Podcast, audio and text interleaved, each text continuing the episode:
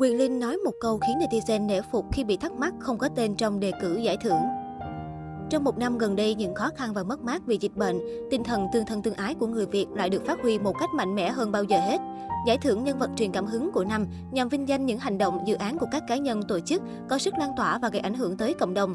Mới đây trên trang cá nhân của Quyền Linh có đăng bài kêu gọi bình chọn cho nhân vật truyền cảm hứng của năm với bài chia sẻ đầy cảm xúc. Chị Kim Oanh cùng với những chiến binh dũng cảm lao vào tâm bão chỉ mong một điều là cứu sống được càng nhiều bệnh nhân Covid càng tốt. Chị quên luôn bản thân mình, quên luôn cả sự nguy hiểm lúc nào cũng trực chờ ngay bên cạnh. Hàng trăm tỷ đồng mua thuốc đặc trị Covid và quần áo bảo hộ, khẩu trang, tổ chức bếp ăn từ thiện. Tôi thật sự khâm phục cái tâm của chị Oanh đã dành cho cộng đồng trong đại dịch lịch sử. Xin thay mặt cho những người đã nhận được sự giúp đỡ của chị, mà có thể họ cũng sẽ không bao giờ biết được, trong hàng chục ngàn phát đồ điều trị của những thiên thần áo trắng, có phần góp sức không nhỏ của một người phụ nữ nhỏ nhắn. Việt Nam MC kêu gọi bình chọn nhân vật của năm. Bên dưới bình luận, cư dân mạng để lại những lời như khen ngợi hành động đẹp này. Cảm ơn Quyền Linh, chị bình chọn cho Kim Anh, cô ấy xứng đáng. Ai con cũng bình chọn hết được không ạ? À? Có tham lam quá không mọi người? Nhưng ai cũng xứng đáng được sự bình chọn của khán thính giả trong và ngoài nước hết ạ. À.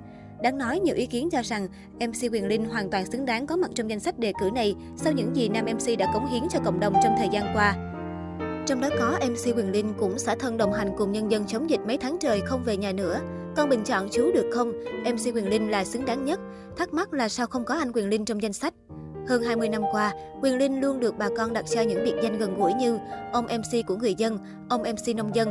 Chính MC Quyền Linh còn nói vui rằng hãy gọi tôi là MC ruộng đồng. Thậm chí MC Quyền Linh còn trả lời thắc mắc của khán giả một cách vô cùng khiêm tốn.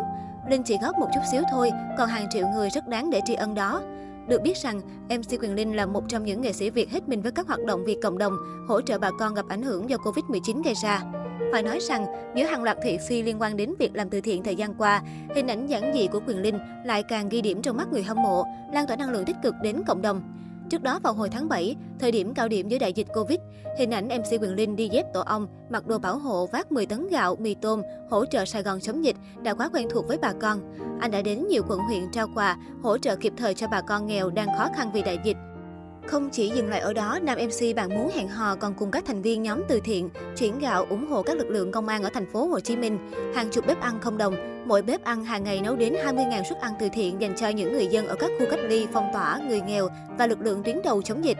Hình ảnh quyền linh kiệt sức ngồi bệt xuống đường nghỉ mệt sau một ngày hoạt động tất bật. Cảm giác như mình đã già rồi thì phải. Thôi thì cứ có bao nhiêu sức góp bấy nhiêu, bởi đằng sau cái dây dăng ngăn Covid kia còn biết bao nhiêu số phận kém may mắn trong cuộc sống. Nam MC chia sẻ. Mặt khác, anh còn ủng hộ 2,1 tỷ đồng để mua 500 chiếc giường và các thiết bị y tế hỗ trợ cho các bác sĩ ở Bình Phước.